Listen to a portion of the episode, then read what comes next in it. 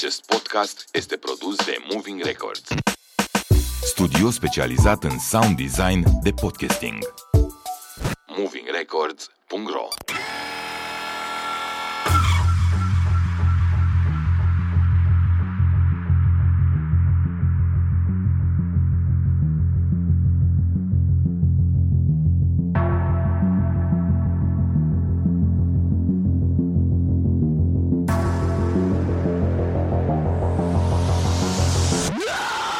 Salutare și bine v-am regăsit, hurduchesterilor! Cred că săptămâna asta am avut atât de multe interviuri încât asta nu știu al câtelea e. Ne apropiem clar de 100 de podcasturi deja, asta mai bine zis de 100 de episoade pe Hurduchest. Cred că e cel mai consecvent proiect pe care l-am avut vreodată. Se fac imediat 2 ani de zile de când îl țin. Wow. Uh, da, așa zic și eu. Ai un timbru vocal foarte ușor de recunoscut. Uh, mă aștept ca oamenii să te recunoască doar dacă nu-ți văd, nici mă, nu trebuie să-ți vadă numele în titlu, nu trebuie să vadă Avi Cicirean, Brand Minds. Uh, foarte puțin cred că te mai asociază pe tine cu activ sau cu și radio. cu vocea de la radio. Și cu vocea de la radio, dar pentru mine ești o voce inconfundabilă.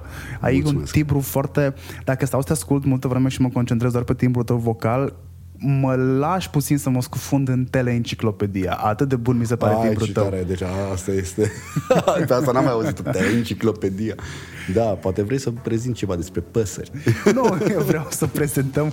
Mă rog, branding-ul e o pasăre rară până la urmă și cam tot ce faci tu e o pasăre rară. Deci tu o faci deja, fără să-ți dai seama. Da, da cred, că, cred că la început și ne-am dat seama ce facem, doar că, uite, pe parcurs uh, s-a cristalizat din ce în ce mai mult. Ei, ok, noi suntem oameni de brand, asta facem.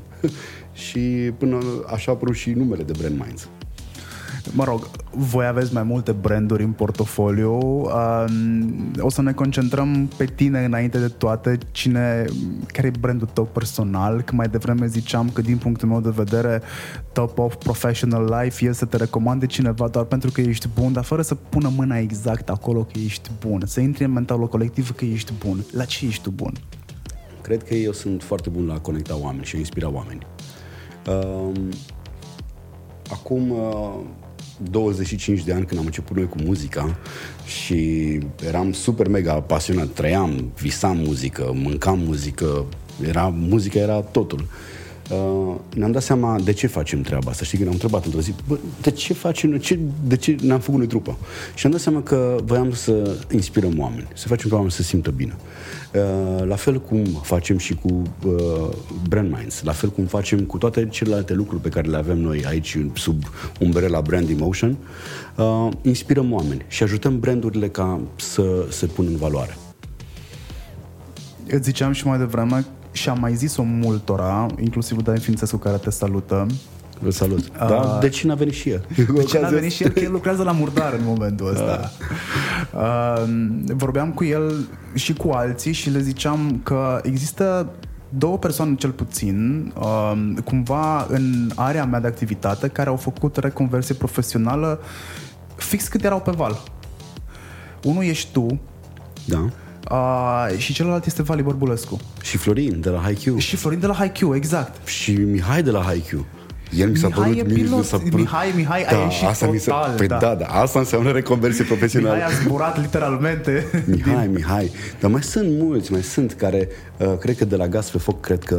Uh, sau, Andrei- Sau, uh, and, cred, uh, Andrei Roșu. Andrei Roșu, așa. Așa. Uh, și tot de la Gaz pe Foc mai era tipul care era medic stomatolog, care... Ăla mai slăbuț. Nu, mă, nu mai știu. Mă rog, toți erau slăbuți. Nu mai știu, eu nu mai știu cum îl chema, dar mai sunt, mai sunt câțiva care, care au făcut super mega treabă, dar și Andrei face super mega treabă. Uh, eu, eu mă gândesc la tine și la uh, Borbulescu pentru că sunteți în raza mea vizuală constant, adică mi-acaparați din atenție. Uh, tu ai ieșit dintr-o trupă care era pe val, Uh, o să te întreb imediat dacă îți mai amintești cum era ultimul, cum a fost ultimul concert. Cred că e, Da, cea, mai, cum? cred că e cea mai rar pusă întrebare oamenilor care au ieșit din Cum trupe. să țin minte, da, perfect. Uh, uh, cum era? Ia zi. Păi, uh, în 2008, 1 mai, s-a lansat Băneasa Shopping City. Atunci a fost ultimul nostru concert în parcarea din Băneasa Shopping City, când Oana uh, era în ultimele luni și trebuia să nască și am zis, gata, ăsta este ultimul. Și uh, îl ține minte pentru că atunci s-a lansat Bănăsop Shopping City, așa știm că a fost ultimul concert. Ce ai făcut după? Uh, după, păi, uh, puțin știu journey-ul meu, știi ce s-a întâmplat post-muzică. Uh, pentru că toată treaba asta de post-muzică a venit ca o lovitură foarte mare pentru mine, emoțională. Pentru că mă hrăneam din treaba aia, mă hrăneam fiecare weekend, eram uh, în concerte, mergeam, călătoream. Uh, apropo de, de, de, de câte călătoream, mergeam, aveam ani de zile călătorim toți patru în aceeași mașină, că aveam o mașină de concert. Când ne opream la o benzinerie, ne gândeam ce în ce ne cumpărăm de mâncare ce n-am mai mâncat niciodată. și încercam toate tâmpenile de, de chipsuri și de orice, o gumă, de o, o testam, pentru că, nu, îți dai seama, încercam să facem complet altceva. Și, uh, apropo de, de, de treaba asta, a, a, venit o, a fost o perioadă super mega dubioasă, uh, în sensul că după ce, dacă se termină ceva foarte brusc, e un șoc și m-am trezit într-o sâmbătă cu o bere corona în mână, mă uitam la televizor. Uh, după ani de zile de mers prin concerte și de, de pur și simplu de zona asta de entertainment. Și a fost o perioadă super mega deprimantă pentru mine. Adică, literalmente, depresie. Am avut vreo șase luni de zile da, dark. Da, ai așa. conștientizat că e depresie, că pe vremea aia depresia nu se da, povestea. Da, am mers la psianaliză. Uh, deci am mers după, după aceea am continuat și am mers o perioadă destul de lungă la psianaliză, trei ani de zile am făcut psianaliză și care m-a ajutat foarte, foarte mult să mă descoper și să uh, mă descoper să descoper cine sunt, să îmi uh, uh, asum lucrurile, să îmi uh, înving fricile, să mă descoper și uh, chiar a, a fost o perioadă foarte interesantă din viața mea și cred că uh, acea perioadă a fost definitorie pentru cine sunt acum și ce vă mai fi de acum încolo, că nu știu ce să mai, ce să mai fac. Știm cine, știm cine ai fost. Da. Uh, ai aflat între timp cine ești. Da, cine ești? Uh, eu cred că sunt un om simplu. Cred că sunt aici pe pământ cu un rol foarte bine stabilit de a inspira oamenii și de a, de a arăta alte unghiuri de, de gândire. Cred că se, asta este cel mai recent lucru pe care îl cred despre mine și pe rolul meu pe acest pământ. Mă regăsesc cumva în ce ai zis tu că ești omul care face legătura. Mi este foarte simplu să fac legătura între cerere și ofertă, uh, indiferent că este vorba despre business, indiferent că este vorba despre relații interumane. Uh, Uh, știu că este o tipologie de altfel și în business. Să poți să faci, unii sunt foarte buni vânzători, unii sunt the bridge makers. Uh, acolo te plasezi pe tine, cel puțin uh, acum. Uh, da, faptul că ai ajuns să te cunoști până la ce vârstă ai tu? 41. 41. Da, sunt bătrân deja. Nu ești bătrân. Mă rog, ești bătrân în accepțiunea celor care Ești ba, bătrân, da. dacă stau să mă uit la tine și cât mi-amintesc, ți-am zis că te-am, cred că noi ne-am cunoscut uh, prima dată la un, mă rog, ne-am cunoscut, ne-am intersectat, uh, poate chiar ne-am și lovit unul de celălalt uh, la un bal al bubocilor pe care eu îl prezentam și pe care voi activ îl închideați. Da, ești bătrân. Da, da. Roberta, fică mea, îmi spune, tata, ai barbă albă, ești bătrân. Și zic, cum adică poți să îți permiți să-mi spui că sunt bătrân? La 41 de ani și acum când mă gândeam că noi când eram de vârsta lor și vedeam pe cineva la 41 de ani, spuneam nenea. Da, da, da, la 30, de la 30 Dacă de ani spune vreun copil nenea, știi, la știre de la ora 5 așa. îți iei șoc imediat, știu, știu cum e. Uh, dar dezvoltarea asta pe care tu ai cunoscut-o în ceea ce te privește pe tine, o văd de altfel și în business. Cât la sută în business slash businessurile pe care le prezidezi, cărora le-ai pus temelia, cât la sută din tine se regăsește în ele? Păi este parte din ADN-ul meu. Toate au o parte din ADN-ul meu. Fie că este zona de reclame, fie că este zona de muzică, de producție muzicală, fie că este zona de evenimente, fie că este zona de consultanță. Mai nou uh, sunt și profesor de branding la SE și în Aman, în Iordan. Uh, adică cumva toate au elemente comune cu cine sunt eu și cumva uh, și pe uh, prin, prin prisma asta doresc să le mulțumesc și colegilor pentru că mi-au oferit încrederea și că cred în visul ăsta al meu sau uh, visul nostru comun, că deja este ceva comun în care, în care suntem cu toții implicați în, într-un vis foarte frumos. Și uh, chiar vreau să le mulțumesc pentru toată încrederea care mi-a oferit-o. Văd că am intrat de o jumătate de oră aici la tine în birou. Da. Uh, ai, simt cultura aia organizațională la care aspiră toți după ce au citit Tony Haish. Mm. Știi, cumva cumva o simți aici, miroase a cultură organizațională. Uh, să știi că, uh, uite, chiar dacă noi am pornit ca o agenție de publicitate acum 16 ani, în 2005, când am înființat firma, uh, și eram one-man show, eram o singur angajat CEO. Să te întreb dacă ai învățat să vorbești la plural deși tu erai singur sau nu? Păi ne-am, înmul- ne-am înmulțit pe parcurs, uh, doar că uh, un, lucru, un lucru am avut, uh, un lucru am avut uh, apropo de cultură organizațională. Au fost mai multe etape și mai multe crize în, în companie. Noi nu știm ce înseamnă să muncim în echipă. Nu ne-a învățat nimeni. Nimeni nu ne-a învățat cum să conducem o companie. Nimeni nu ne-a învățat cum să vorbim cu oameni. Nimeni nu ne-a învățat cum să, pur și simplu, să, să lucrăm. Și am învățat. Deci pentru, pentru mine și pentru toți colegii noștri a fost un proces de learning continuu împreună.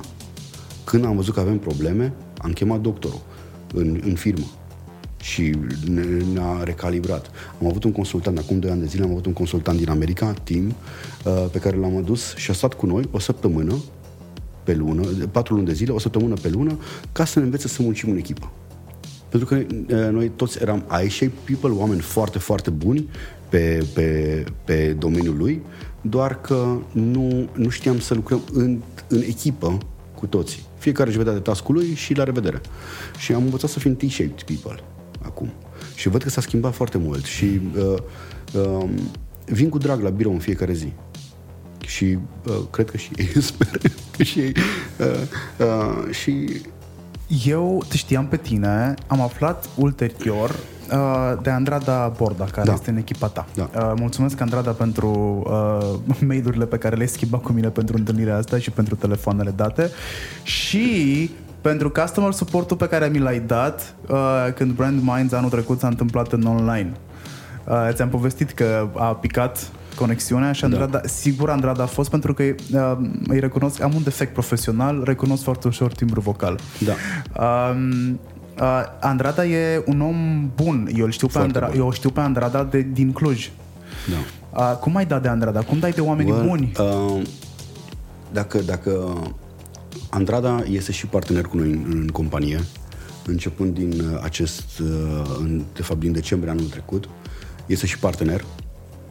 Uh, și uh, în primul rând uh, și ei trebuie să-i mulțumesc pentru toată încrederea care mi-a oferit-o și împreună am reușit să facem toată treaba asta ce, ce o vedeți azi aici. Iar legat de, de, de eveniment, de, de, de Stai, nu mai, nu mai țin minte întrebări. Cum găsești oamenii buni? Ah, cum găsesc oamenii buni, scuză-mă. Eram acum, eram în film, am intrat în filmul cu, uh, cu, cu firma. Cu, a plecat uh, de la Andrada da, pentru că era uh, exemplu deci, cel mai apropiat. Cei mai, cei mai uh, adică, de fapt, cred că 90%, cred că până acum cred doar două anunțuri de, de recrutare am pus, în rest vin oamenii către noi. Și uh, așa, așa a fost, pur și simplu. Și Andrada a venit la noi, mi-ar plăcea să lucrez cu voi, să fac parte din echipă. Și mulți, mul, mul, mulți alții. Se întâmplă asta peste tot. Da, Doar cred, la tine cum, cum reușești să-i atragi pe ea mai buni? Sau da. care e rata de vreau să lucrez uh, și care e rata de rezist? Cred că uh, partea asta de, de cu, cu rezistul uh, aici cred că e partea cea mai grea. Nu partea de onboarding e cea mai grea pentru că sunt o persoană demanding. Uh, mi-am dat seama că cu suficiența nu, nu putem să facem performanță și noi ne considerăm aici niște atleți care se pregătesc un an de zile să joace finala campionatului mondial. Pentru că deja Brand Minds nu mai este ceva așa, campionatul, uh, uh, liga, liga profesionistă, ci este, suntem în campionatul mondial de conferințe. Iar noi un an de zile ne pregătim pentru acest campionat. Și dacă vedem din perspectiva asta, fiecare zi, fiecare antrenament, fiecare lucru pe care îl facem duce către un, un succes, către succes. Uh, gândești foarte pragmatic pentru un artist. Da, cred că, cred că cred că am învățat prea mult deja. Că încerc să gândesc mai abstract deja și uh, chiar dacă zona artistică înseamnă să fii cât mai flower power, mie asta mi-a fost cel mai greu, să mă lupt cu mine ca să mă disciplinez. Bine, mie mi se pare că ai fost un om de business inclusiv când uh, compuneai pentru activ, pentru că uh, dacă îți mai amintești tu, mă rog, n-ai cum să nu-ți amintești, uh, se întâmpla la mare în fiecare an Liberty Parade. Da, da, da. Tu ai compus uh, imnul. Da, noi uh, eram tot timpul, noi am avut un avantaj. Niciodată nu am făcut noi de unii singuri.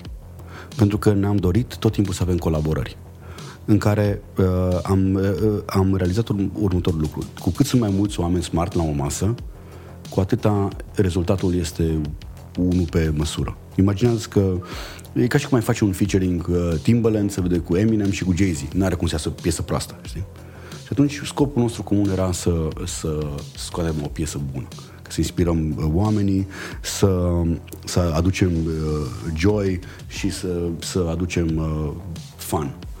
Uh, și aproape la fiecare uh, proiect, la fiecare, et, în, fie, în fiecare etapă, am lucrat cu alți oameni. Dacă la primele, uh, primele piese am lucrat și cu George Hora, Uh, și George a avut un impact foarte mare asupra noastră. Uh, cu băieții de la 1, Uh, ei au făcut parte din, din tot ecosistemul, după care cu băieții de la Play and Win, and so on, cu Optic, cu toată gașca, cu Connector, cu Smiley, de, de exemplu Radio Killer Vala, prima piesă Radio Killer e făcută împreună cu noi. Știi? Adică noi am fost în mai multe proiecte. Niciodată n-am fost frontul, pentru că ne interesa rezultatul final.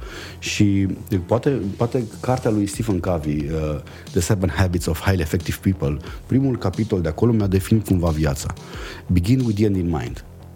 Știi? Adică să-ți imaginezi de ce faci treaba asta. Și așa e și cu o piesă. Când te apuci, de, de, te apuci, să, te apuci să faci o piesă, să imaginezi, wow, trebuie să fie așa, așa, așa. Și toți oamenii care vin, uh, vin pe lângă, uh, unii vin cu idei foarte bune, unii uh, așa, cu idei medii și tot timpul încercam să avem un rezultatul foarte bun. Tot timpul ne-am focusat pe rezultat.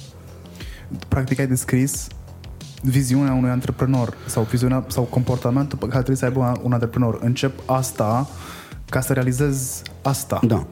Why? De, de ce faci asta? De ce crezi tu că dau greș în momentul ăsta o bună parte dintre antreprenori? Ce le lipsește? Wow, le lipsește why-ul? Mm, nu cred că why-ul neapărat le lipsește, ci eu cred că cel mai mult uh, uh lipsește gândirea uh, macro.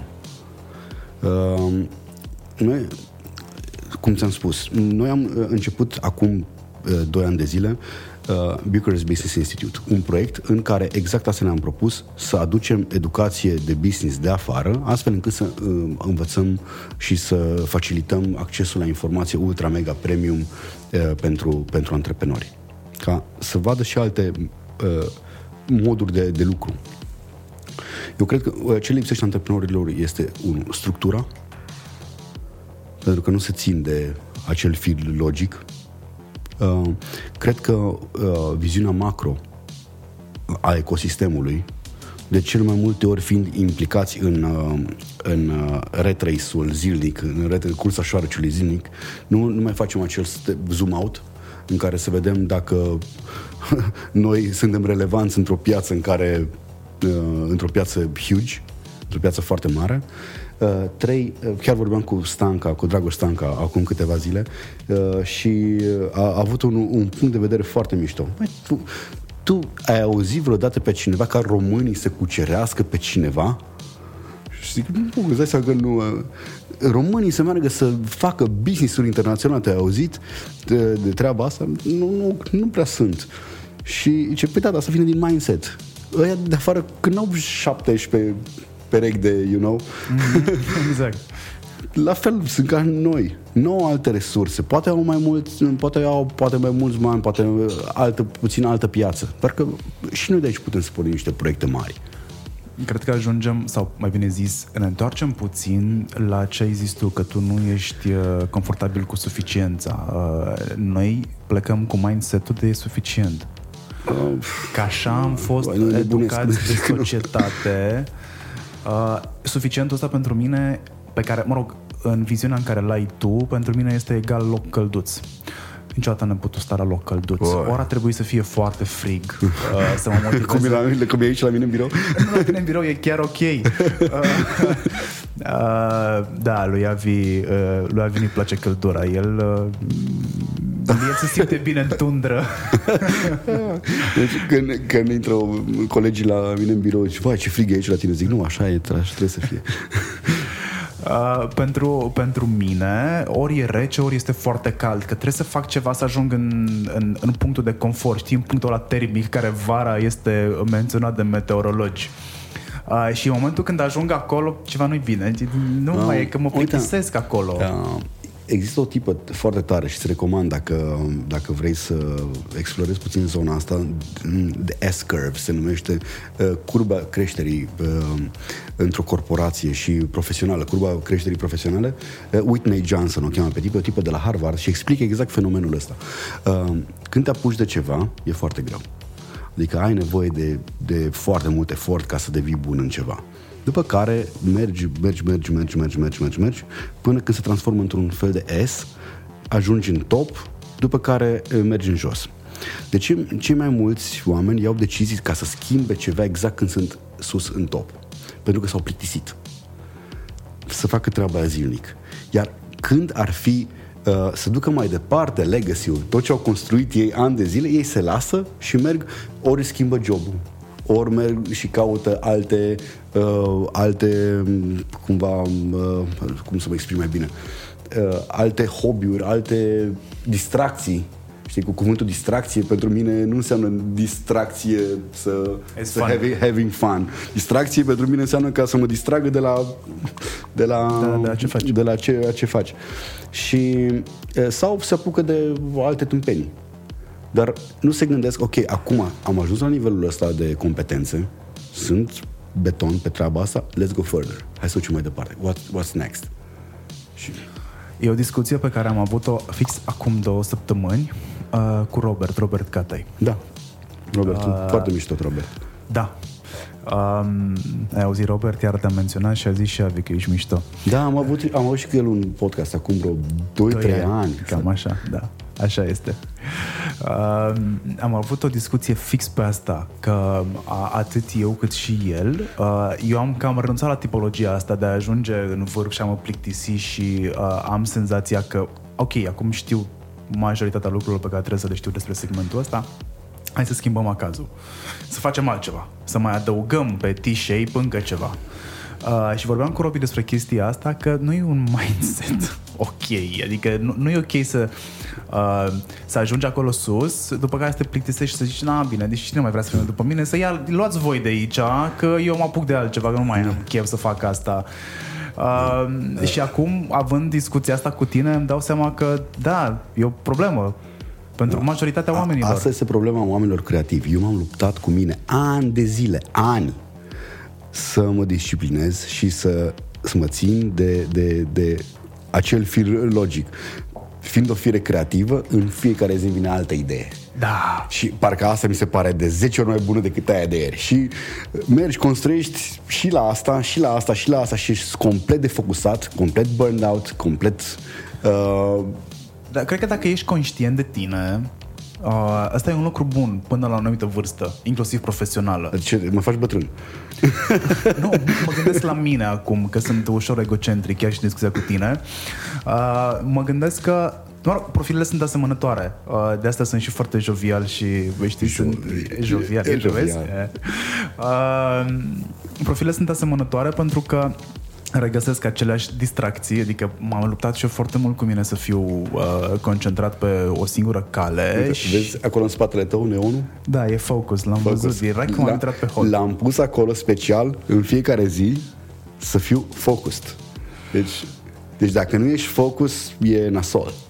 este, o confirm pe propria în piele, că vei ajunge la un moment dat, exact cum ai ajunge într-un loophole uh, din care nu te vezi ieșit și intri în depresie. Că tu, de fapt, nu finalizezi absolut nimic. Ai foarte multe idei, muncești foarte mult, într-adevăr muncești, depui foarte mult uh, energie, ba mai mult, angrenezi și alte forțe exterioare care să te ajute și, de fapt, rezultatul este zero. Ei, nivelul de frustrare pe care îl ai as a creative este de două ori mai mare decât al unui om căruia nu i-a ieșit, nu știu, șanțul drept când a săpat da. cu...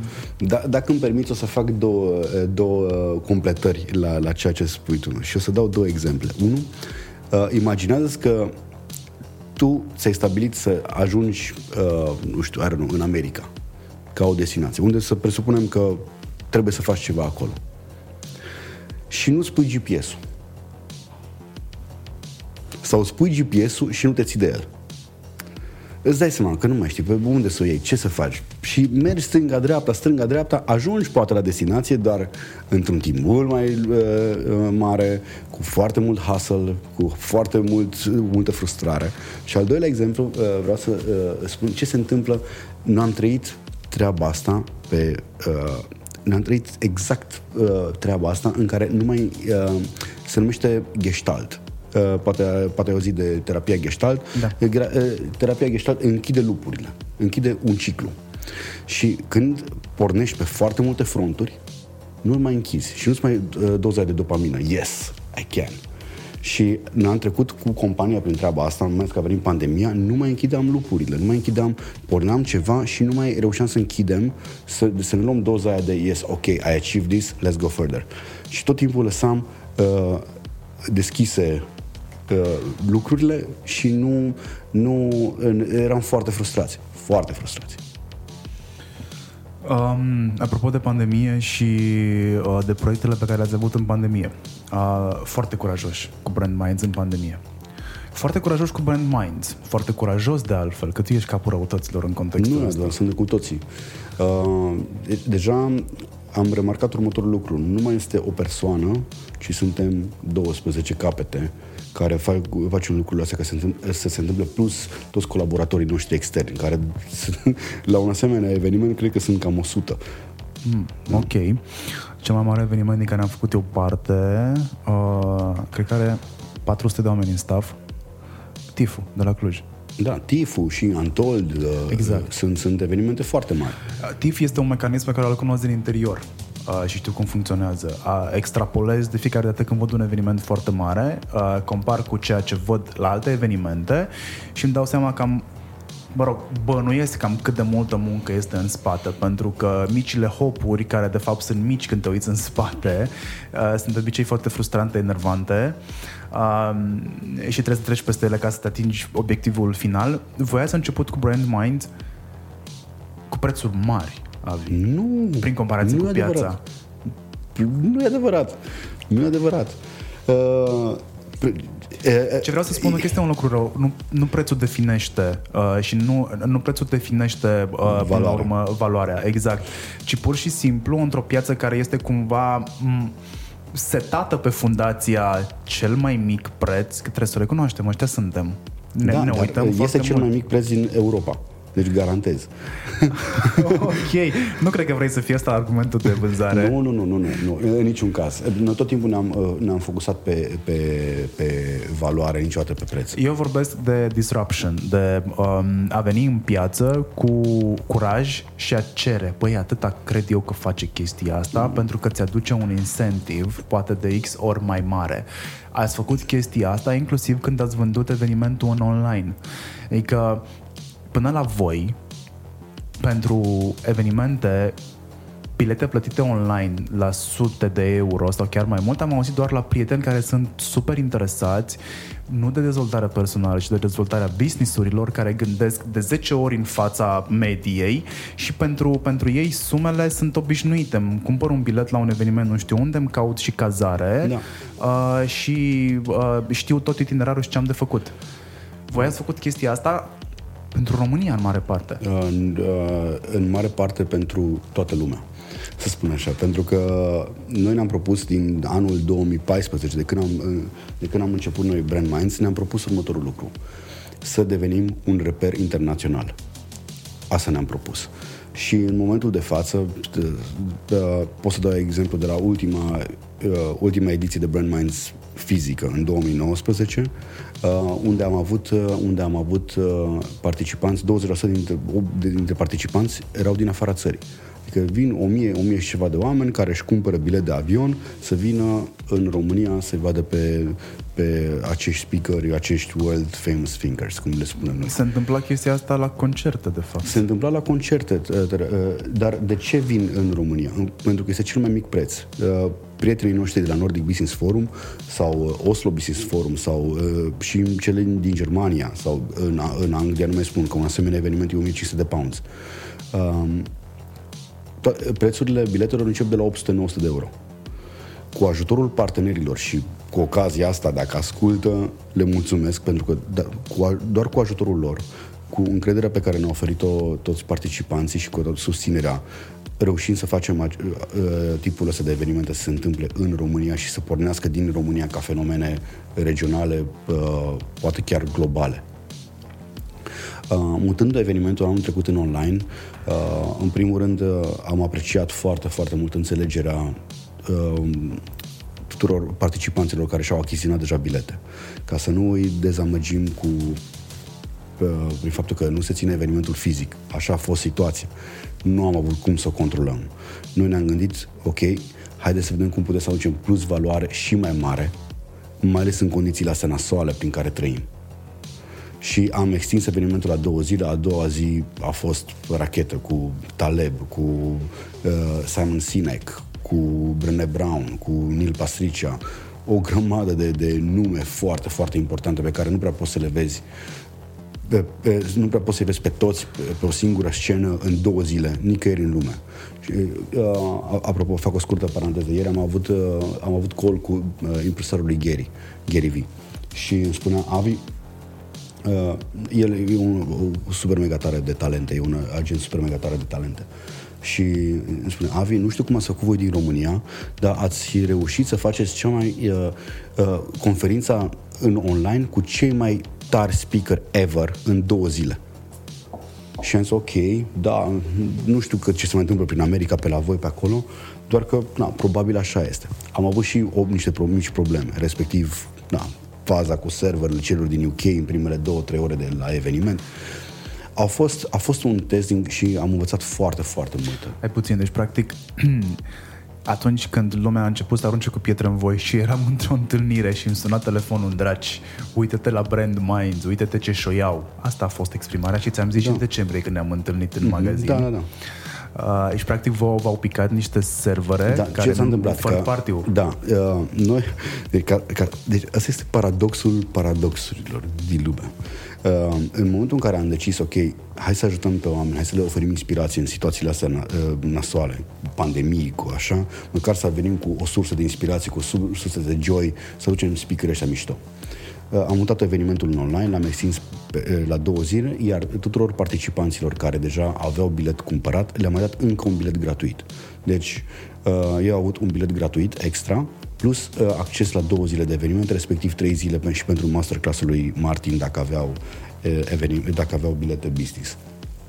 Uh, în momentul în care am decis lucrul acesta și Simon Sinek și managementul Simon Sinek, managementul Brené uh, Taleb and so on, uh, au venit, au zis, ok, venim, nu e nicio problemă, se rezolvă, uh, s-au sincron, și-au sincronizat toate agendele, să vină în aceeași zi toți, e foarte complicat. Dar până la urmă am reușit să facem treaba asta și uh, am zis, ok, what's next? Hai să vedem pe ce platformă mergem.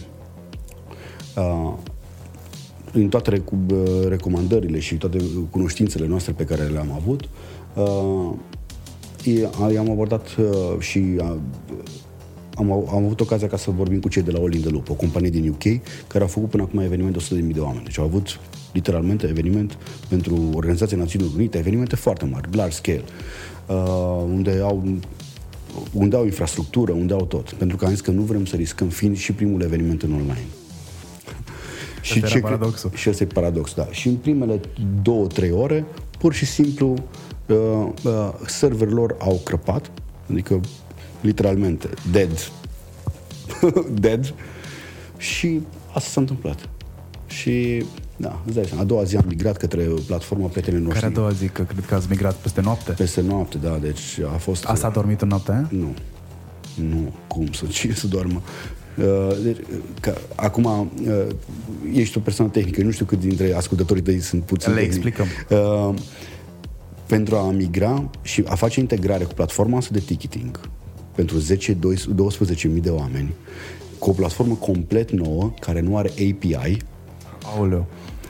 Uh, pentru că platforma prietenilor noștri de la Nordic Business Forum Umbrella nu are integrare API cu uh, third party ticket sales. Pentru persoanele care nu sunt tehnice, API, imaginați-vă că este poarta de intrare, cheia de Bridge-ul. intrare, exact, într-un, în, într-o nouă casă formată din coduri, practic.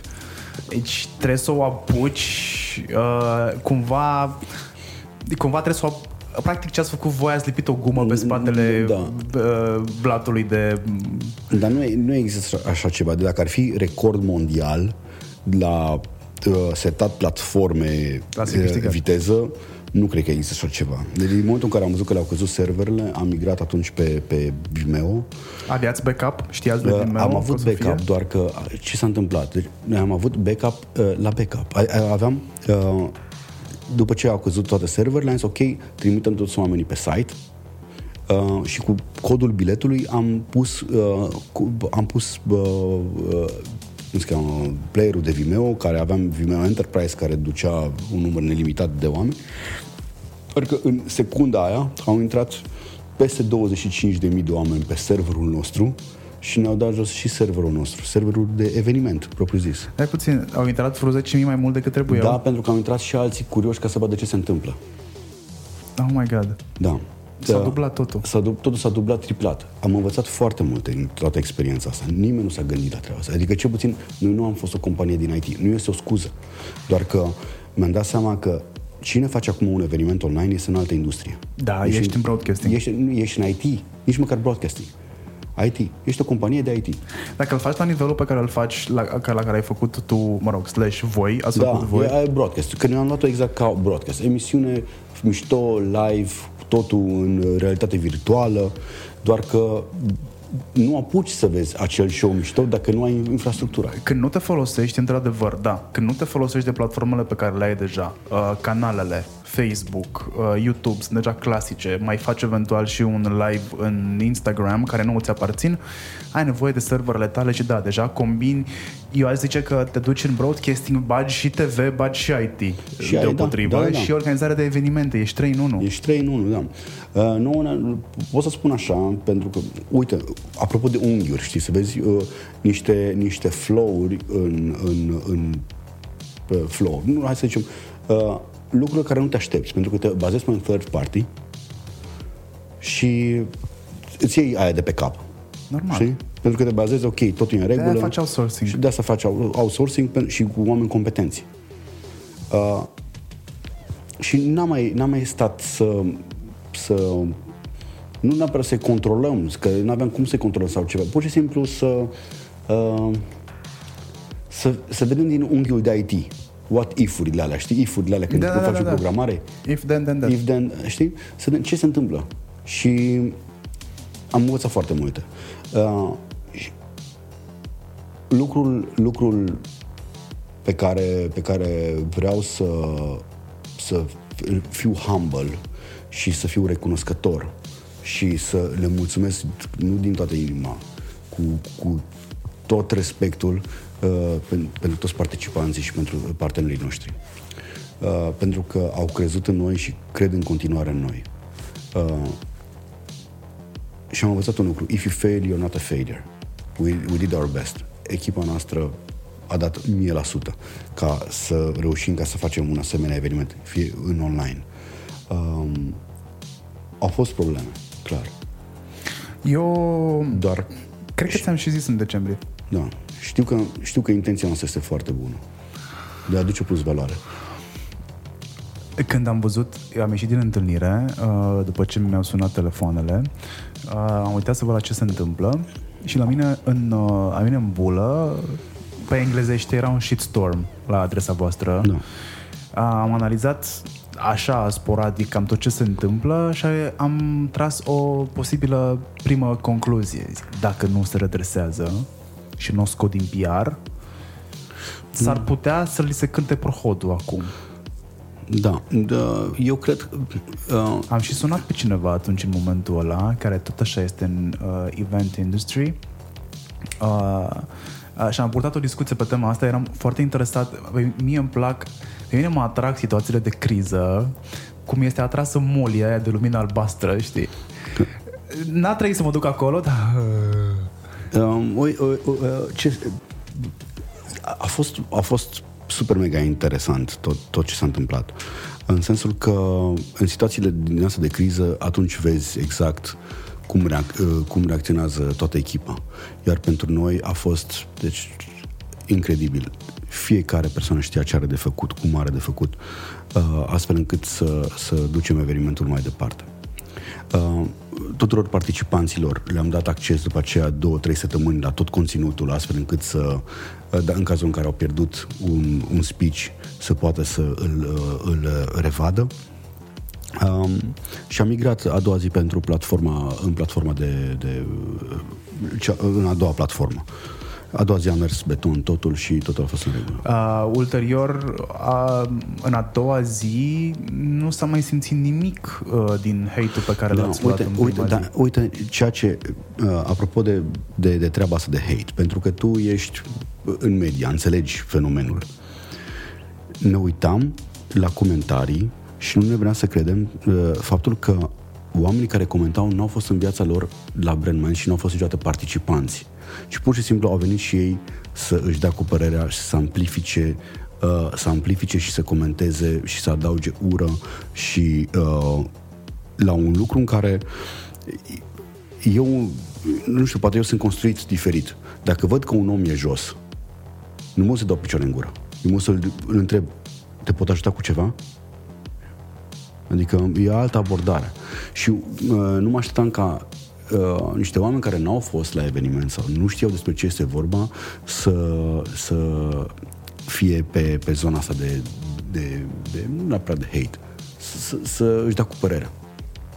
Uh-huh. Uh, și am, am învățat foarte multe din experiența asta.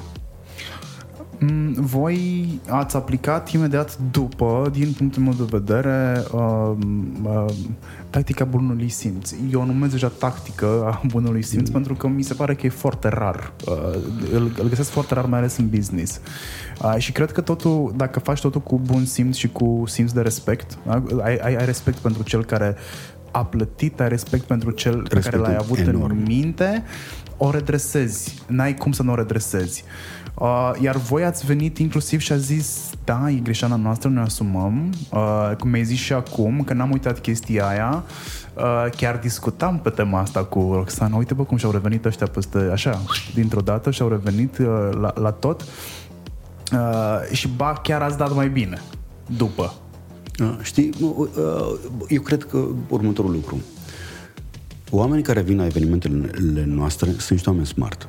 Adică sunt niște oameni care deja au depășit un anumit uh, nivel de judgment. Mergi la, da exemplu, mergi la hotel, nu le merge check-in. Nu ok, faci criză, nu, faci criză, se întâmplă să faci și criză. Uh, nouă ni s-a întâmplat de mai multe ori în care n-am putut să fac, să fac plata de la bancomat. Pentru că pur și simplu nu am, am mai mers sistemul sau se întâmplă, uh, nu poți să-ți faci check-in în aeroport. Mi s-a întâmplat și treaba asta. Adică pur și simplu cade sistem, pur și simplu se întâmplă. Se poate întâmpla. Dar știu următorul lucru, că intenția oamenilor ălora a fost una bună să ne ajute. Adică nu cred că cineva și-ar fi, ar fi făcut ceva cu intenție astfel încât să, să tragă o țeapă sau să fie un scam sau să... Știi?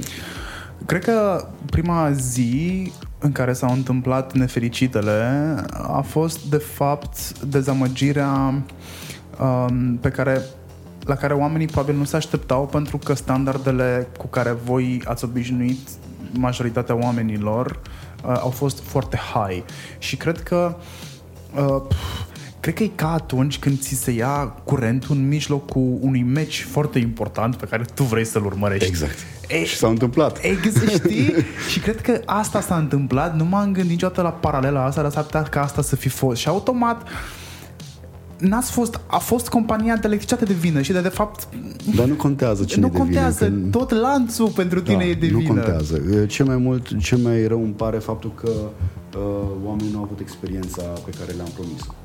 Și cumva suntem responsabili pentru treaba asta și am încercat cumva să compensăm prin uh, uh, to- mai ales uh, și în pandemie și situații financiare grele pentru, pentru foarte mulți dintre, dintre antreprenori și dintre participanții noștri. A fost un, un cumul de, de mulți factori care s-au adunat acolo. Uh, dar un lucru e clar. Intenția contează. Ți-am dat exemplul, uh, ți-am dat exemplul la, uh, acela. Uh, când un om cade pe stradă, ne- necunoscut, eu primul lucru mă duc să-l întreb, te pot ajuta cu ceva? Nu mă duc la el, bă, ai căzut pe jos, tu ia două picioare în gură. Dacă tot ești acolo. Da, da, dacă tot să nu uităm de ce am venit. Știi? Uh, nu, în continuare, mă rog, continui să faci uh, să faci lucruri chiar în pandemie, iar acum te pregătești pentru uh, o chestie care e un business strategy masterclass. E masterclass doar pentru că se poartă numele de masterclass Nu, nu. sau e masterclass în În adevăratul adevărat. sens al cuvântului și uh, vii cumva cu o persoană care nu e populară în România. Uh, de ce te-ai apucat să faci chestia asta? Uh, știu că lucrezi de foarte multă vreme la ea. Cine e persoana pe care o aduci și de ce? Uh, Ca, hai să nu, să nu, să nu, acum deja bă, așa mi-ai, mi-ai pus toate întrebările astea, parcă sună a reclamă. Uh, da, hai să zicem, e podcastul meu și facem reclamă. Uh, noi uh, am început uh, acum trei ani de zile un nou proiect care se numește Bucharest Business Institute. Da. Și rolul nostru în acest proiect era să aducem profesori renumiți uh, de la facultăți de, a, de afară care să ne învețe cum să facem business, să, cum să aplicăm niște frameworks, cum să gândim în situații de criză, apropo de, de situații de criză, cum să luăm decizii mai bune, and so on. Și Costas trebuia să fie primul invitat, uh, primul invitat pentru Bucharest Business Institute. Uh, și trebuia să fie un eveniment pentru 20-30 de persoane, in person și that's it. Am decis ca să-l aducem acum uh, sub cadrul uh, uh, uh, în cadrul Brand Minds pentru că acum oamenii au mai mare nevoie ca oricând ca să-și recalibreze business-urile. Este o nevoie foarte mare. Și vom, uh, până în momentul de față sunt peste 300 de participanți, sunt uh, top manageri din companii, uh, majoritatea sunt, uh, uh, sunt CEOs sau GMs. Este un eveniment mult mai nișat pentru oamenii care iau decizii și care trebuie să ia decizii mai bune. Ce înseamnă masterclass? Masterclass, noțiunea de masterclass, cum știm noi din, din alte surse, uh, uh, este puțin diferită față de ce înseamnă masterclassul în, în adevăratul sens al cuvântului.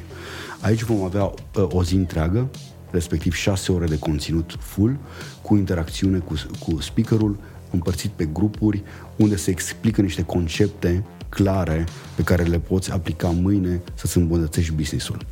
Când am început noi uh, să, uh, să creăm evenimentele Brand Minds, mi-am propus următorul lucru.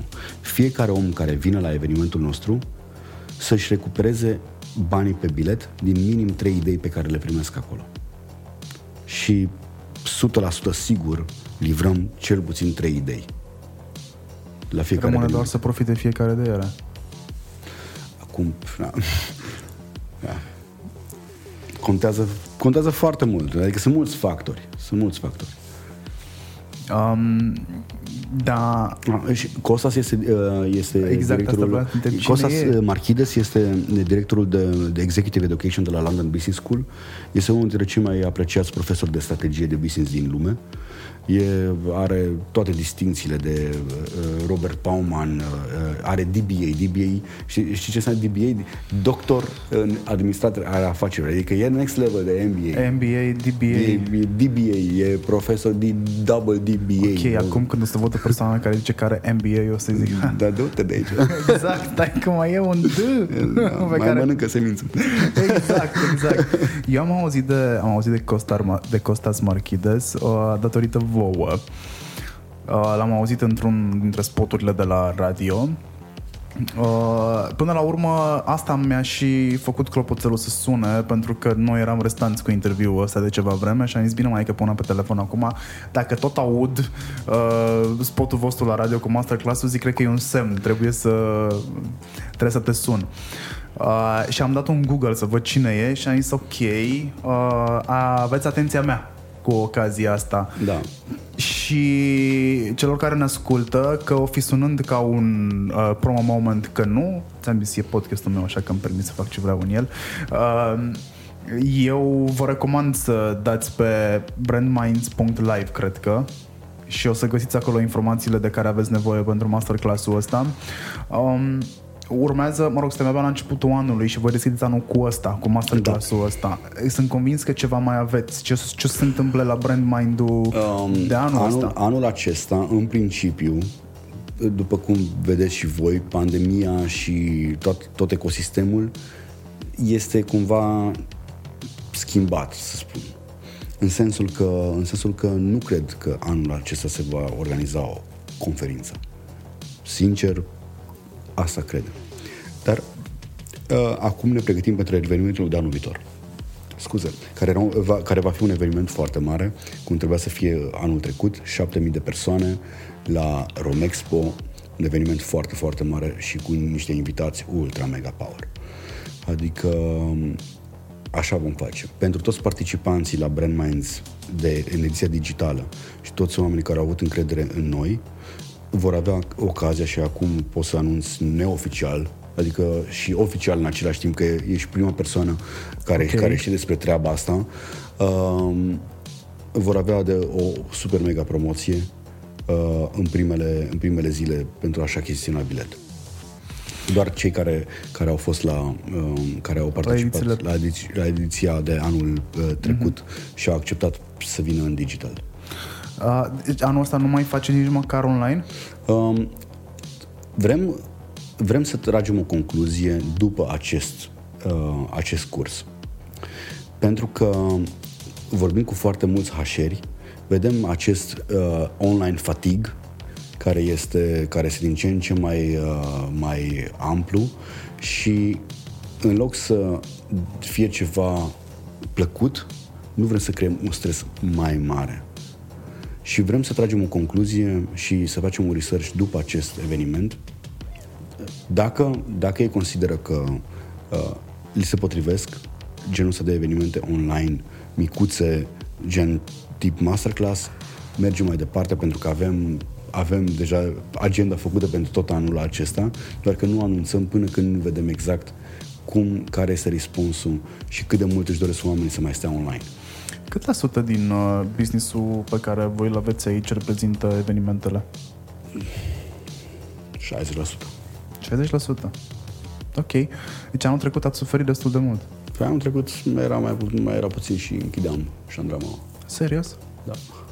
Da, pentru că sunt cheltuielile operaționale, uh, menținem toată echipa. Uh, Ai mâncat stres anul trecut? Uh, am fost și mi-am făcut analizele săptămâna trecută. Uh, sunt în regulă, perfect, n-am, n-am nimic. Uh, și doamna de acolo îmi spune, aveți metabolismul scăzut. Și zic, ce înseamnă metabolismul scăzut? Uh, tot, ceea ce, tot ceea ce mâncați nu se arde. Și zic, de, dar de la ce vine treaba asta? De la stres. Pentru că sunteți tot timpul sub stres, iar corpul percepe că uh, percepe că sunteți uh, în alertă. Trebuie, în alertă și trebuie să asimileze astfel încât să fie ok după, în situații de criză. Și now makes sense. uh, și îmi dau seama că anul trecut a fost unul dintre cei mai stresanți ani din viața noastră. Și, um, și nici anul ăsta nu a început prea optimist, să spun așa. Uh, da, confirm chestia asta. A fost cea mai agitată ianuarie pe care am avut-o ever. Uh, fiind și mai tânăr decât tine, eu am intrat, cu business, am intrat în business în 2013 sau 2012, nu mai știu exact. Dar din, uite, sunt aproape sunt 8 ani, 9 ani aproape și din ăștia 9 ani nu mi-amintesc o ianuarie mai agitată um, și mai agitată și mai cu sentiment de nesiguranță niciodată. Înainte, ianuarie, era, era luna aia în care puteai liniști să mergi în Maldive și după aia să faci o tură prin Zanzibar, că nu te întreba nimeni nimic. Dacă cineva cumva îți dădea un mail, sigur era spam. Hmm. În rest, nu, dar anul ăsta, într-adevăr, confirm că nu n-a început uh, bine de nicio culoare. Pe de o parte a început bine pentru că e foarte mare agitația pe bugete în momentul ăsta și pe proiectele care se întâmplă sau urmează să se întâmple anul ăsta. Uh, pe de altă parte, um, faptul că se tărgânează foarte mult luarea deciziilor și că foarte multe dintre bugete nu au fost setate deja anul trecut. Nu știu dacă tu ai observat chestia asta. Bugetele cumva sunt ongoing în momentul ăsta pe să se seteze. Da. Iar asta pentru mine nu e un semn bun. Um, bine, e o incertitudine, doar că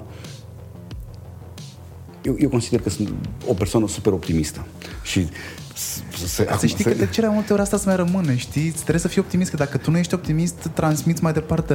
Da, uh... nu, chiar, chiar uh, sunt realist-optimist.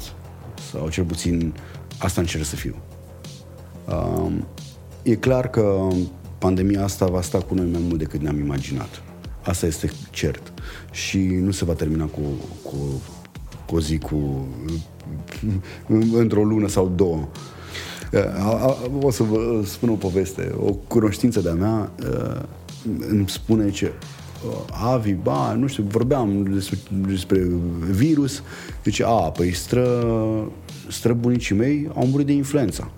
Zic, cum așa? Păi da, au murit, dar ei au murit în 1928. Păi zic, cum, cum, cum în 1928? Că influența era din 1918. Păi atunci a ajuns la ei. Știi? Am adică... văzut niște clipuri pe, mă rog, consum foarte multe documentari, dar pe YouTube. Uh, pentru că algoritmul s-a învățat foarte mult cu mine și îmi dă exact ce-mi trebuie, că, hei, Așa funcționează algoritmul. Teoria conspirației? Uh, nu, n-am ajuns acolo pentru... Nu, nu știu cum am reușit, pentru că, da, într-adevăr, așa funcționează. Vezi ceva ce-ți place, după care îți dă contrabalansul. La mine n-a ajuns încă acolo și ai dreptate. Am văzut niște, chiar atunci când era hype-ul cu comparațiile între pandemia de acum și cu influența, Uh, da, nu e bine să fii influencer, paranteză. Sau depinde să-ți alegi momentul în care vrei să fii influencer. Uh, într-adevăr, nu s-a terminat uh, într-un an, 2, 3. Uh, nici eu nu cred că se va termina. Eu, eu cred că anul ăsta o să fie tot sub semnul uh, restricțiilor și probabil jumătate din anul viitor uh, n-ai cum, nu există capacitate de producție pe vaccin odată, doi, campaniile de informare pe vaccinare și pe uh, efecte secundare adverse și așa mai departe nu, nu sunt la amândoi lucrăm în domeniul ăsta. Nu sunt, adică sunt, se pot îmbunătăți mult și bine. Uh, iar până la urmă știi vorba de rata de adopție, de onboarding care mănâncă nervii fiecărui antreprenor până la urmă, știi, on onboarding-ul și noi avem de lucru worldwide la onboarding. Noi, nu știu, comparăm cu Israelul sau comparăm cu țările care sunt mai mici și au alt mental. Uh, cum, uite cum se vaccinează ăia. Bine, dude, dar stai că Uh, un lucru, uh, un lucru uh, noi trăim în universul ăsta, al nostru de aici, nu ne dăm seama cât de, uh, chiar dacă România este o țară mică și gen, să spunem așa, cu care nu se acord, gen că nu are atât de mare influență, Bucureștiul este uh, orașul cu, cu, pe locul numărul 10 ca număr de locuitori din toată uh, Europa, including Russia, incluzând Rusia. Deci, uh, Bucureștiul este mai mare decât Milan, de exemplu, uh-huh. uh, ca, ca populație. Ca și, densitate. Uh, și ca densitate și ca număr de locuitori. Și până când nu am văzut statistica asta, adică Bucureștiul este mai mare decât München. Ok, uh, n-am prevăzut-o pe asta. Da, adică și de multe, decât multe alte orașe. Singura chestie pe care am putut să o compar la București, după ce m-am mutat din provincie, practic din Cluj, și petrecând o perioadă prin Timișoara, așa, pasager, tot ce am înțeles eu uh, dintr-o comparație orașele astea versus București este că Cluj, spre exemplu, poate fi cel mult un cartier din București. Ce, cel mult da, un, un cartier mai... Mai departe nu m-am dus cu înțelegerea să văd, ok, hai să raportez București la Miohea, da. Și asta îmi spuneam că e destul de greu, adică nu e chiar atât de simplu ca să vaccinezi o populație întreagă sau să, că nu e un orășel micuț unde ai făcut rost de o mie de vaccinuri și la revedere. Uh, va dura ceva. Și dacă vedem tot așa, zoom out. Știi? Da, trebuie, trebuie să facem de mai multe ori zoom out. Că imaginează că ești cu o, o lentilă macro da, pentru, da, pentru fotografia asta, am băgat-o și știi, cu o lentilă macro. După care trebuie să, să schimbi obiectivul ca să poți să surprinzi toate imaginile. Trebuie să facem mai des zoom out. Um, ce crezi tu că se va întâmpla din punct de vedere antreprenorial? Uh, pentru ești foarte conectat la ce se întâmplă, inclusiv uh, tehnologii pentru viitorul apropiat, adoptate acum sau uh, mai târziu, mai târziu înseamnă probabil următorii 10 ani, cam, cam asta înseamnă târziu, cam asta e orizontul. Uh, 10 ani foarte târziu. Uh, da, la cum se mișcă lucrurile. Uh, și cum crezi că se vor derula toate? Unde crezi că se va duce inovația în ritmul ăsta? Uh, cercetarea? Că noi până la urmă marketingul, comunicarea, brandingul sunt deja strâns legate de uh, elementele astea, cercetare, da. inovație, că noi nu prea mai avem pe ce să ne mulăm în momentul ăsta, decât la noile tehnologii și la noile descoperiri științifice. Um, E o întrebare super mega lungă și nu știu dacă mai e bandă. Oh. mai schimbă caseta. Mai avem 12 ore în care putem să mai schimbă caseta. uh, am avut acum 2 ani și ceva sau 3 ani am avut ocazia ca să merg la Singularity University la, la, în America la NASA. Și am stat o săptămână la, chiar la baza NASA din, uh, care era dezafectată, dar acolo s-a ținut, uh, s-a ținut cursul. Și a fost ceva foarte, foarte interesant. Uh, tehnologia va schimba complet cine suntem. Și am mai spus asta și în alte interviuri. Din punctul meu de vedere și doar părerea mea, nu, nu vreau să impun sau pur și simplu este doar părerea mea. Suntem ultima generație de Homo sapiens și cea mai rudimentară formă de Homo robotus, dacă pot să numi așa cea mai, uh, cea mai rudimentară formă de cyborg. Că telefonul în momentul de față nu-l avem embedded, ci e, e extern, e extern. Uh, Dar Neural, Neuralink? Neuralink este un proiect, este un proiect uh, care este relativ nou. Sunt un, altele care sunt mult mai avansate decât Neuralink. Neuralink practic nu face nimic altceva decât cam ce a făcut uh, Steve Jobs cu iPhone, a luat mai multe concepte și l-a băgat într-unul singur să fie funcțional. Uh, am văzut uh, cum partea de legătură neuronală, neuronală cu cloud va fi disponibilă până în 2030, adică 9 ani de acum încolo. Da, adică eu am legătură directă cu un server. Cloud, da. Și pot să descarc memoria Descarci acolo. memorie. Să știi că m-am, m-am întrebat de foarte multe ori uh, și evident, dacă m-am întrebat eu sau am întrebat și alții înaintea mea și au probabil au găsit și răspunsuri pentru întrebare, m-am întrebat tot timpul uh, de ce suntem atât de rudimentari când vine vorba de a ne transmite informații din generație în generație. Albinele știu să facă chestia asta, spre exemplu. Uh, dar noi trebuie să o luăm iară de la zero, să mergem la școală, uh, să acumulăm informația care alții, pe care alții au găsit-o și au scrijelit-o în niște cărți. Uh, de ce n-aș putea să downloadez memoria undeva Ei, și după aia să o acceseze? Dacă, dacă îmi permit să fac o analogie, noi când ne naștem, ne, e ca și, suntem ca niște calculatoare cu un hard disk gol. Exact. Și scriem informație, tot ce vedem în jurul nostru, scriem informație pe el. De asta este foarte important mediul în care trăiești. Și la, la alte animale din regnul animal nu se întâmplă asta. Au deja informația scrisă pe hard în mare parte. Oh. Știi chestia aia ce noi o numim instinct? Da. Că, nu știu, câinele latră din instinct sau face sau pisica face la litieră din instinct. Alea sunt niște informații scrise deja pe hard. Da, la fel cum este și vorbirea la noi și mersul și toate astea. Sunt, astea sunt coordonate de către creierul uh, reptilian, reptilian care, da. care da, sunt ceea ce avem noi în plus față de animale este cortexul și neocortexul, care ne, ne face să gândim abstract și să ne putem imagina lucruri. Asta este diferența între noi și alte animale din reg... putem să ne, puterea imaginației și gândire abstractă. Um, dar nu știu de la ce, ce vorbeam. Uh, Homo Robotus. Ah, Homo Robotus, uh, da, așa. Cu descărcare în cloud a memoriei. Cred că, uh, cred că asta cu partea de, de cloud va fi game changer. 5G-ul la fel va fi game changer, pentru că uh, vom avea partea asta de holograme real time, adică E cam creepy ce zici tu aici, dar e acolo. nu, de ce e creepy? Adică, Bă, Creepy în sensul că te-ai raportat tot timpul la ce ai văzut în filme și filmele au fost filme, ficțiune, nu te-ai gândit niciodată că o să fie for real. eu țin minte când am avut prima oară telefon mobil. Pentru mine era like, oh my god, știi, telefon mobil. Da. No.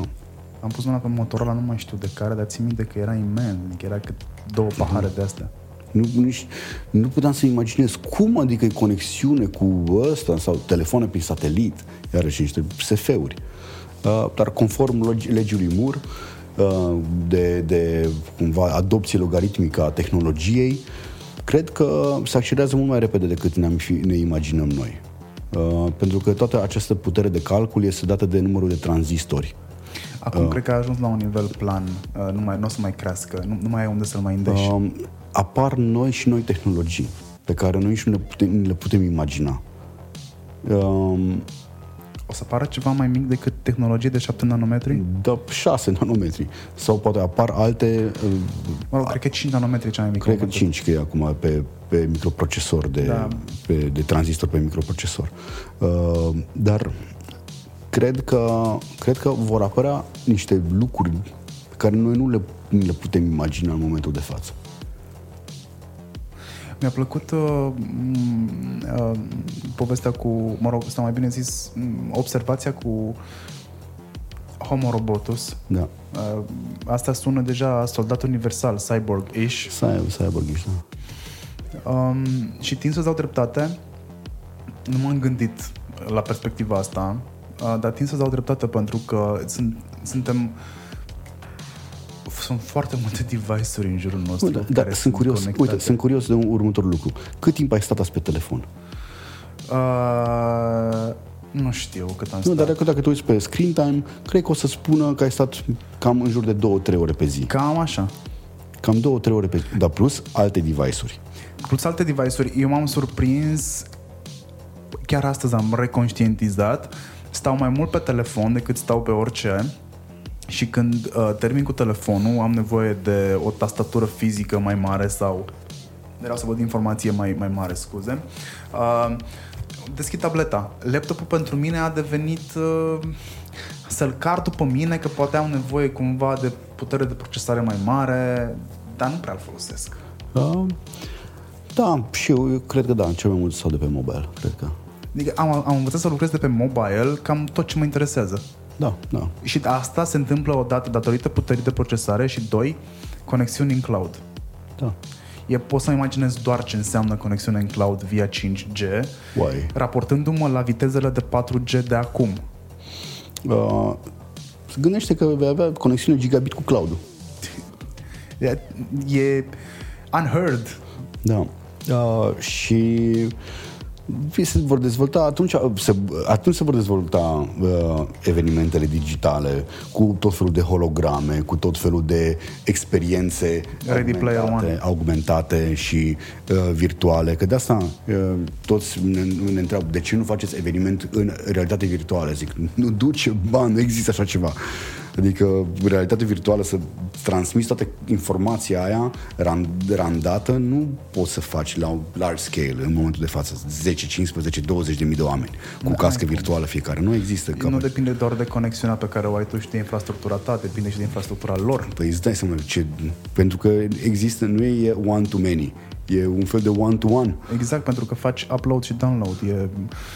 Bine, foarte puțină lume conștientizează că face upload fără să facă upload, adică telefonul tău comunică cu baza și face upload la fiecare chestie pe care o apelează. Până la urmă, cum vorbeam și cu unul dintre mecanicii mașinii, uh, multe nu s-au schimbat nici în, mo- nici în modul în care funcționează motorul.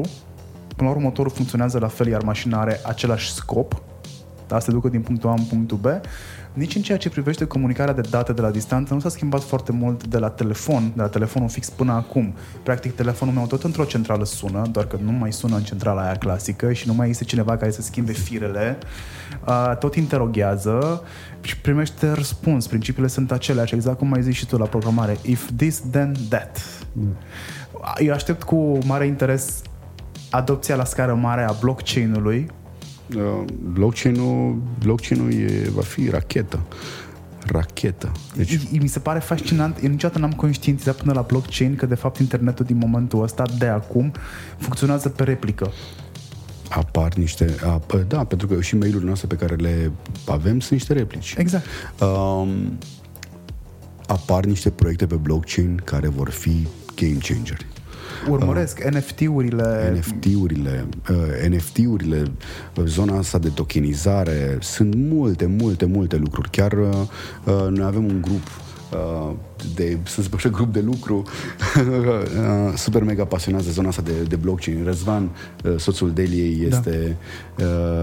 Răzvan Munteanu este super mega pasionat și este, eu îl numesc de Crypto Voice în, în România și de Blockchain Voice pentru că sunt dacă ne raportăm la, la cripto doar este doar un mic element da.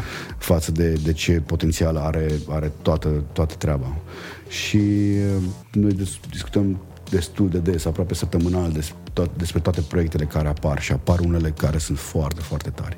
Se, de- se rezolvă foarte mult. Pe mine m-a dat pe spate prima dată când am auzit de proiecte, adică, mă rog, proiecte dezvoltate pe tehnologie blockchain, m-a dat pe spate ideea de smart contract. Ah, da. Adică să translatezi ceva, uh, uh, o posesiune care să nu mai existe la mine fizic, să existe la tine fizic, dar fără să pună nimeni mâna pe ea. Da, am văzut niște proiecte ultra mega tare. Apropo tot de faza asta, e tot un fel de smart contract, dar e NFT. Intrăm super mega de, uh, tehnic și nu știu dacă deja aici, de, aici, aici, până aici s-a a ascultat lumea podcastul. Ideea este, ideea finalului ăstuia este că uh, am lăsat exact povestea cu hai să vedem, hai să vedem ce o să vedem până la urmă și da. ce o să se folosească că dacă suntem aici la masa asta, că eu consider că suntem toți la masa asta, sutele, oamenii, mii de ascultători pe aici, uh, am venit aici să învățăm ceva și să ne punem întrebări. Dacă am auzit acum de blockchain și nu știm ce la blockchain, fugim repede în online să vedem da. ce la blockchain. Mă, mă bucur foarte mult că au apărut și, apropo de exchange-uri, exchange-uri de cripto și în România, cum este LDV, cum este proiectul Elrond, da. mă zic de băieții de la, băieții de la Sibiu, care au făcut super mega, mega treabă. Uh, blockchain va fi și va sta cu noi de acum încolo. Deci eu cred, uh, au făcut băieții de la LDV uh, prima criptomonedă, proiectul prima criptomonedă. Eu cred cu tărie că fica mea va avea doar criptomonede. Păi noi suntem, noi în momentul ăsta funcționăm pe puncte. Da. Banii din conturile noastre sunt puncte. Sunt niște, banii sunt o convenție. Exact. Noi uh, stabilim ce e valoros. Noi stabilim dacă acei bani au valoare sau nu. Până când nu au apărut, au apărut monedele bătute, Uh, noi făceam schimb cu scoici, cu colți de fildeș, cu nu mai știu ce, vas de lut, cu blănuri. Și am stabilit că uh, de comun acord că lucrul ăsta este uh, valoros. Și cred că uh, îți recomand uh, să, să citești The Bitcoin Standard. Uh-huh. Este, okay. este un, uh, e un tip foarte tare care a spus că viitorul va fi complet diferit și e, e foarte faină perspectiva. E alt unghi, tot așa, în care să vedem niște lucruri. Uh, blockchain, clar, va fi aici. România este unul dintre uh, cele mai importante patru uh, țări cu rată de adopție din Europa, cu rată de adopție de, de cripto și blockchain. Ceea ce cred că mai avem o șansă, știi? Ne mai dau... Da, e, e un alt paradox în ceea ce ne privește. No. Avem conexiune de 87 în momentul ăsta, cred că la sută din populație la, la net este conectată. No. Uh, vorbim despre deja clișeicele toalete în fundul curții, care ocupă o mare suprafață din uh, procentul respectiv. Și Totuși, în egală măsură, suntem early adopters cam la majoritatea tehnologiilor uh, care apar repede pe piață. Pentru mine e un paradox, nu o să mi-l pot explica niciodată. Uh, singura explicație pe care am găsit-o și e plauzibilă este de ce avem internet de mare viteză la preț ridicol. Ia uite, te vezi toate cablurile astea Exact. pe afară, urâte. Da, știu. Tu știi Deci- de ce nu se mai bagă în pământ? Pe ar cădea... Nu mai știe cine ale cui sunt. Pe ar cădea uh, tot internetul în, toată, în tot uh, București. E o explicație pe care am găsit-o și este plauzibilă că, long story short, doar Romtelecom o dădea internet pe vremuri și dacă voiai persoană fizică să te racordezi la net, singura ta șansă era să te racordezi la o firmă, la un SRL care putea să cumpere de la Romtelecom. Iar băieții, că au fost deștepți, noi am fost tot timpul obișnuiți cu workaround-uri. Iar workaround-ul pentru a avea net, știi povestea? Nu. A fost SRL-uri care să se înțepe în țeava de la Romtelecom, care era singurul importator de uh, internet în România. Și apoi au apărut firmele de apartament care au devenit firme în toată regula, care dădeau internet de la cartier. bloc, la kvartală și așa mai departe. Cu niște switch-uri, practic, dintr-un panou de control, decideai. Avi are transfer de 100 de mega pe secundă și asta se întâmpla când? În 2009, 2010, ceva de... 2000, e, că, cred că treaba asta în 2003-2007, cred că așa a fost. Deja noi aveam suta de mega uh, și de la, la preț ridicol, pentru că tu, firmă, cumpărai un abonament la un preț mare, dar dacă raportai la câți bani făceai tu de pe urma împărțirii pe străzi, uh, de fapt ieșai cu mult pe profit și prețul dar devenea ridicol. Uite, uite-te cum arată toate cablurile astea. Da, într-adevăr, arată nașpa, dar datorită acestor cabluri, în ghilimele de rigoare, Da. avem noi Da. internet Păi, de uh, 20 de lei cu 100 de, la, la un giga. Asta cumva ne-a, uh, urțenia asta ne-a produs cumva un avantaj competitiv da. în care am avut acces la internet mai repede. Că am știut sau nu am știut să, ce să facem cu el, aici e altă discuție. E, Pe noi ne-a interesat viteza ca să tragem multe pe DC++, DC++, Kaza și ce nu, mai asta- era. Uh, Napster. N-am prins Napster-ul, dar am prins urmașul, Kazau. Da, uite, noi, uh, apropo de discuția, să știi, să fac analogie puțin cu muzica, noi am sărit tot timpul etape. Da, ai Știi? dreptate. Tot timpul am sărit etape. Uh, Când să vină să intre pe Apple Music, să cumpere pe Apple Music, bam, sau să cumpere de pe, de pe platforme digitale, le- le dai la dai. Și niciodată n-am, uh, n-am fost în trend cu muzica. Când aveam uh, discuri, cumpăram discurile bulgărești cu copii, au apărut casetele, uh, cumpărai tot copii, niciodată nu cumpărai originalul. Da, îmi amintesc Știi? chestia asta. Da. Uh, Foarte, Pe de foarte altă interesant. parte, conștientizez acum și realizez acum că noi totuși avem o performanță ca națiune, nație. La, la, la ce? Am ajuns la zi în doar 30 de ani. Da. Cred că a- am ajuns. Păi deja vorbim despre cripto și zicem că suntem în primii patru care au adopție de cripto. A, da, de, crypto, blockchain, proiecte, uh, oameni care, care uh, suntem mult mai deschiși. Uh, noi, românii, să știm un lucru. Prin faptul că am avut filmele uh, de la televizor nu au fost uh, uh, traduse, Adaptate. ci au fost, uh, ci au fost uh, titrate, noi avem un mare avantaj. Înțelegem engleza. Și asta ne, eh, ne face ca să fim, eh, să înțelegem mai repede anumite lucruri și să înțelegem ce se întâmplă într-un nivel macro eh, de, cu vorbitorii de limba engleză. Hei, sunt produs al lui Cartoon Network, care nici măcar nu avea uh, subtitrare. Adică, mm. La mine, engleza, bazele englezei au fost învățate by logic. Da, da, da. da. Și uh, you can speak, I think, very well. Uh, yes, I do. Uh, am învățat în clasa 7, de fapt, cum se scrie engleza. În rest, pentru mine era așa, o limbă fonetică, dar înțelegeam. Da. Și asta este un, s-a transformat într-un mare avantaj a nostru ca români. Pentru că înțelegem mai repede un ecosistem. Uh, Eu încerc să fac legături, știi, Uh, datorită faptului că sunt om de brand și încerc să văd cum ajungem noi să avem anumite treburi, cum ajungem noi să avem internet de mare viteză, cum ajungem noi să avem, știi, și astea sunt uh, niște lucruri care, care, pe care le studiez. Ca să închei povestea cu internetul de mare viteză, când au venit companiile mari și au început să cumpere uh, firmele de apartament, astea mici care dădeau pe uh, cartiere, n-au putut să mai crească prețurile. Au luat infrastructura la cheie și prețurile au rămas aceleași pentru că n-aveai cum să le mai crești. Oamenii erau obișnuiți cu 20-30 de lei pe lună da, la viteze da. mari. Tot ce, a trebuit, tot ce ai putut să faci a fost să adun totul la un loc, să îmbunătățești infrastructura și să adaptezi totul. De asta avem noi internet de mare viteză și ghiciul ne-a găsit explicația. Într-un articol din New York Times acum câțiva ani, Uh, și foarte mișto explicat. Eu sunt una dintre persoanele alea care a tras cabluri de pe un bloc pe altul. Uh, aveam un prieten care și-a rezultat un business uh, de genul ăsta și pentru că îmi doream foarte mult să ajungă internetul și la mine acasă, am zis, dude, te ajut să tragem cablul ăla până la mine, mă să ajungi mai repede cu el. Stăm în discuția asta de o oră și 19 minute deja, n-am da. planificat-o să fie atât de mult, totul s-a întunecat în jurul nostru. Um, Cred că am discutat mai mult decât mi-am propus. Uh, a fost un mega, o mega discuție pentru mine. O să plec de aici cu multe învățăminte și oamenii care ne ascultă cu siguranță. Am Dar n-am gândit. terminat. Că n-am, te- aveam, că n-am terminat. Că mai aveam acum cu tehnologia. Deja mi-am... Acum eu nu mai și mi-am pornit și n-am pus nici măcar bine, un pahar de vin. Să, că da, dacă puneam și un pahar de vin, mai stăteam două, trei, trei, trei zile. Mă gândeam uh, că e cam târziu și pentru tine. Uh, Aici doar uh, atât. Vreau, vreau să închei cu treaba asta. M-ai întrebat de, de tehnologie și m-ai întrebat de, de lucruri care se schimbă. Se schimbă foarte mult și zona asta de mâncare foarte mult.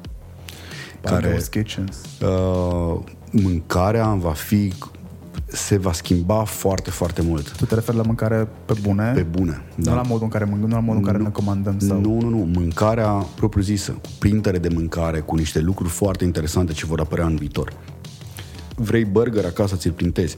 Am văzut asemenea proiecte. Foarte interesante. Ok, este asta am văzut-o, cred că și dată în Space Odyssey. Probabil. Foarte multe au resemblance cu filmele SF. Uh, se schimbă uh, uh, complet tot ce înseamnă partea de energie. În 5 ani de zile, energia pe care o avem noi în momentul de față, date de fossil fuels, de date de, de, de uh, partea asta de, de, de da, de fossil fuel, să spun așa, se va, se va schimba complet. Și vom vedea o rată de adopție către mașini electrice foarte, foarte mari foarte, foarte mare. Vom vedea un, un, un, un paradigm shift un, uh, în uh, tot ce înseamnă partea asta de transport. Vom vedea uh, paradigm shift în tot ce se vede în partea de longevity și medicina. Acolo vor fi cele mai multe uh, cele mai multe de uh, inovații. inovații. Vedeam, uh, uh, am vorbit cu Peter Diamandis, am, am avut ocazia să-l cunosc pe Peter Diamandis și ei au un fond de un miliard, se numește Bold Capital, un miliard de dolari, doar pentru zona asta de uh, uh, biotech. Deci, nu știu exact cum să scriu un miliard de dolari. Da, da, cu multe zerouri. Cred că, cred că sunt câte? Șapte. Sunt, nu. Șapte. Nouă. Nouă? Nouă zerouri. 6 milion, Mil... Da, 9 zerouri. Ok, dacă, dacă bine voi, dați-ne un mesaj. Um, și da, sunt super mega optimist pentru că trăiesc sau trăim cea mai tare perioadă a omenirii de până acum. Trecerea de la, de la era informatică, deci ne-am prins, ne-am prins deja uh, două Uh, perioade importante. Partea de uh, partea de uh, eră uh, industrială, informatică și acum noua eră care se dezvoltă de acum încolo în care o să fie complet, complet altceva. Um, în toată viziunea asta sefeistică, da? noi ne autodistrugem? Nu cred. Nu vom trăi mai mult. Adică noi suntem cam prima generație care putem să trăim peste 100 de ani lejer, așa... Trebuie să fac referire din nou la un alt film. Așa, a omul bicentenar? Mai ții minte filmul? Nu, nu, nu, nu mai știu care Era robotul care a trăit, mă rog, a avut o viață normală și a trăit multă vreme câteva sute de ani, e cu Robbie Williams în rolul nu principal. Mai știu, nu mai știu. Îți recomand să-l cauți, o să-ți placă. Okay. E clasic deja. Um,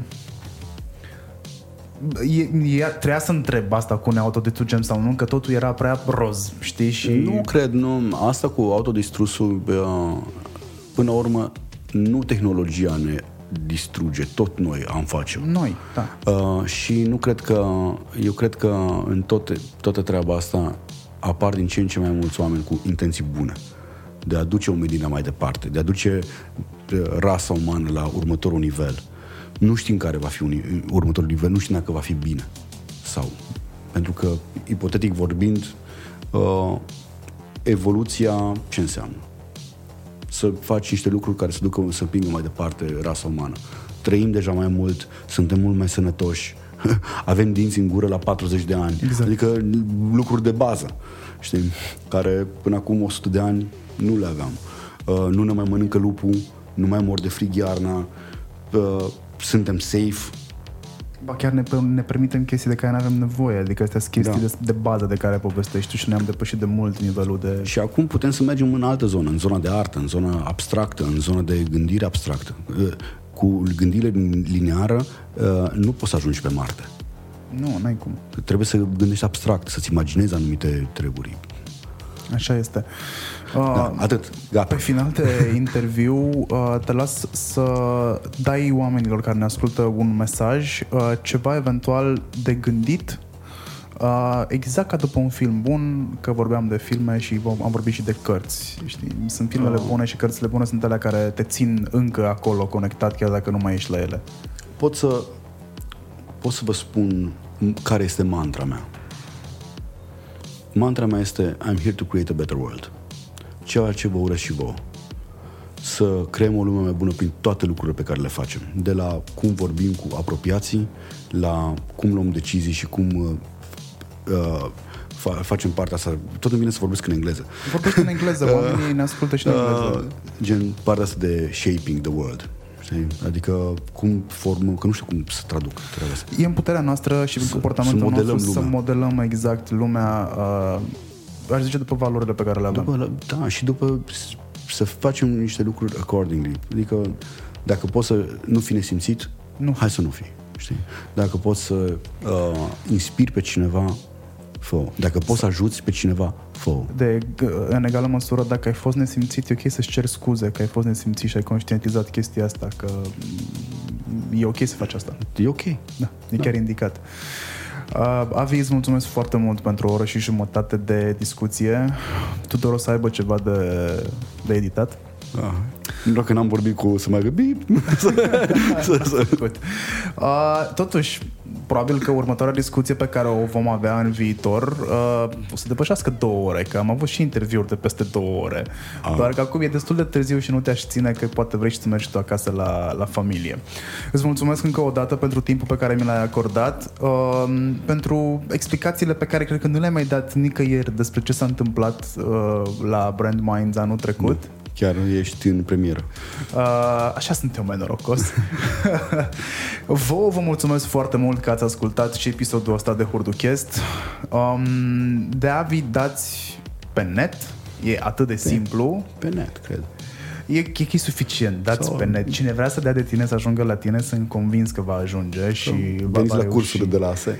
Exact, sau mergeți la cursurile de la ASE sau, veniți, sau mergeți la uh, masterclass-ul uh, despre care tocmai am povestit. Dacă aveți uh, sugestii de invitați noi pe care ați vrea să-i ascultați, de subiecte noi, nu ezitați să mi le ziceți în privat sau în public. Dați podcastul ăsta mai departe. Uh, aici nu e cu subscribe, e doar cu follow. Ba, e și cu subscribe aici. Dați și subscribe, dați și steluțe, dați și review-uri, inclusiv pe Apple Podcast dacă sunteți acolo. Marian Hurduca sunt eu și invitatul meu a fost Avi Cicirean. Bye, bye! Ciao. Acest podcast este produs de Moving Records. Aici se lucrează pentru Murdar, Deci podcasturile astea au ajuns noile manele să moară mixul. Acesta este Murdar, primul podcast de ficțiune din România. Hurducast, Na, eu fac meseria mea de bază pe care n-am zis-o nicăieri în niciun interviu până acum. Opa, uh, să-l rog pe Tudor. podcastul lui Fințescu, Așadar, uh, avem uh, șase ediții anterioare. Topul la bula mea cu Dan Fințescu. La Moving Records compunem, mixăm, masterizăm. Tu hai cu vocea și o idee mișto. De fapt, știi ce? Hai doar cu ideea. O facem noi să sune bine. movingrecords.ro